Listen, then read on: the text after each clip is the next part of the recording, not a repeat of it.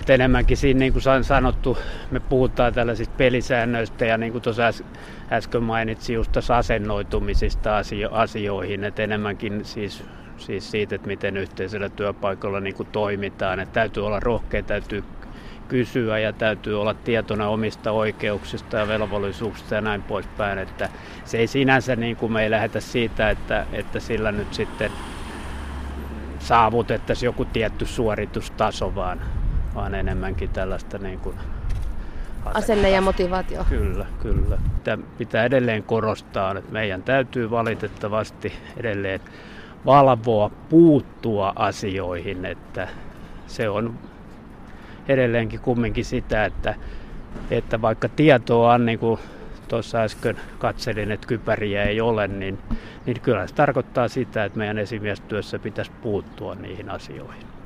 Ja pitäisikö myöskin työntekijöiden kantaa yksilönä enempi vastuuta omasta ja työtovereiden turvallisuudesta? No me lähdetään aika pitkälle siitä, jos kun meillä on näitä hyviä esimerkkejä, että, että tapaturmat on saatu käytännössä pois, niin, niin me puhutaan aina siitä, että silloin se asenne on kohdallaan kaikilla.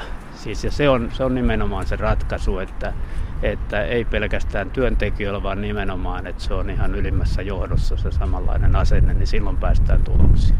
Eli turvallisuus on yhteisöllinen asia. Nimenomaan näin.